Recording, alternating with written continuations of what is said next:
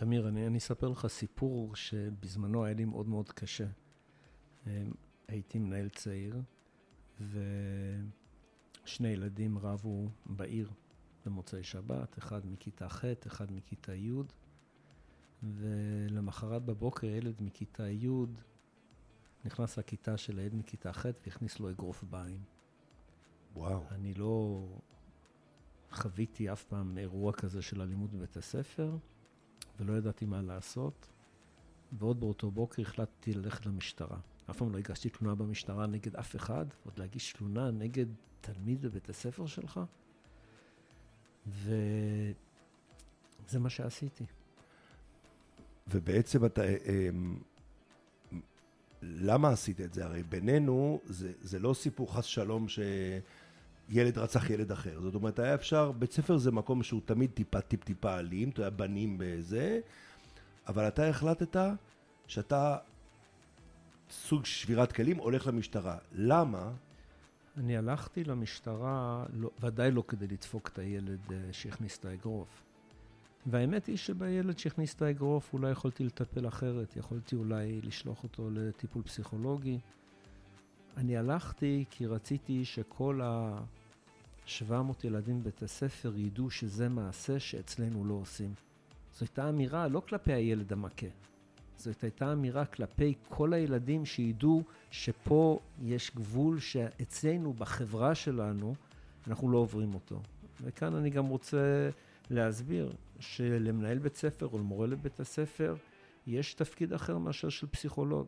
פסיכולוג צריך לשמוע, צריך להבין, צריך לרפא את הנפש, אבל מי שאחראי על מוסד או אחראי על כיתה, יש לו גם כן אחריות על הנורמות הציבוריות. ואני רציתי להגיד, זה לא יהיה אצלנו. כשאני מתרגד מה שאתה אומר אנתרופולוגית, אז תמיד אנחנו אומרים שבתרבות היא שמה גבולות, אבל יש גם קו אדום, מה שלפעמים קוראים טאבו.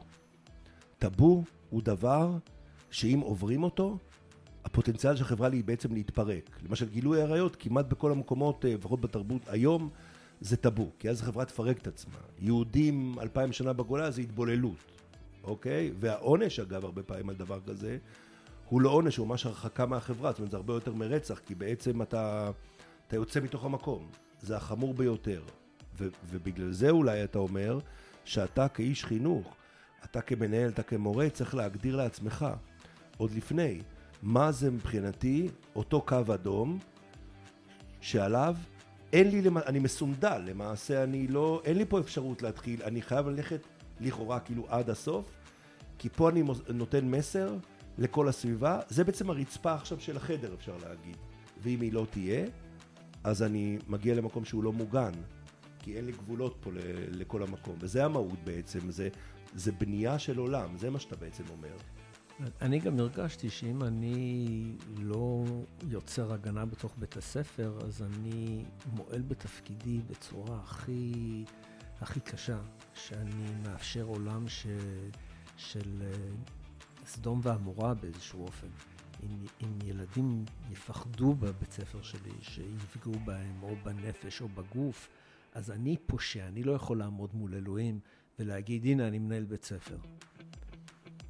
אומרת, אה, אה, לפעמים חייבים לעשות, ולא לעשות זה מאוד מאוד משמעותי.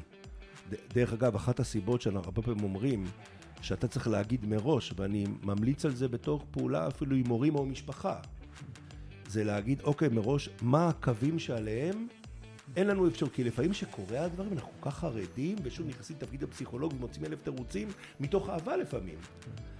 ואז אנחנו פוגעים בכל הסביבה. אנחנו צריכים לסנדל את עצמנו למצב שבו נהיה חייבים לפעול. אני חושב שכמנהל הייתי מאיים מעט מאוד. הייתי אומר לילדים, זה לא טוב שמנהל יאיים בגלל שסימן בית ספר צריך להתנהל בשיח, לא באיומים. אבל אמרתי להם, אבל אם אני מאיים, אני חייב לבצע, ותדעו אני אבצע. ובאמת, אה, אני לא זוכר אירוע אלימות כזה אחרי שהלכתי למשטרה. הילדים הבינו שאני מגן עליהם, שאני עושה את זה לטובתם. אני אגיד על זה עוד משהו. אה, לפעמים, לאו דווקא בבית ספר, אולי לפעמים במשפחה, אה, מישהו עשה את אותו מעשה. ויש לנו נטייה להגיד, שזה מעשה כמו אינדיבידואלי, זה מסתכל מאוד פסיכולוגית, בגלל שהוא ככה וככה, אבל הרבה פעמים, מי, בעצם כל מטפל יגיד לך שלפעמים מגיעה משפחה והמשפחה אומרת, טוב, זה הכבשה השחורה של המשפחה. והרבה פעמים, במשפחה או בבית ספר, הכבשה השחורה של המשפחה לכאורה, הוא יהיה הילד לפעמים היותר רגיש למשפחה, שלוקח עליו את התיק החולה של כל המשפחה, ואת הבעיות שהוא מראה לך תראה בצורה אחרת אצל האחים הגדולים והמוצלחים. זאת אומרת, אותו דבר שקרה, נותן לך פתח למה יכול לקרות, או מה נמצא בתחילת השטח, ואם לא תטפל עכשיו, זה מה שיהיה לך. אז אני אגיד לך איך הסיפור הזה הסתיים. אמ, הילד עזב את בית הספר, באמת אה, אה, מכל מיני סיבות בסוף השנה, ואז בכיתה י"ב היה מסיבה של השמיניסטים אצלי בבית, פורים, והיה לו נורא חשוב לבוא ולרקוד איתי. ולא הבנתי, לא הבנתי למה הוא הגיע, ולא הבנתי למה הוא רקד איתי, והיום אני אומר שהוא בא להגיד לי תודה. כי זה לא רק שאני הגנתי על בית הספר, בסוף יצרתי לו גבול, והוא באמת הצליח לשקם את עצמו בצורה מדהימה.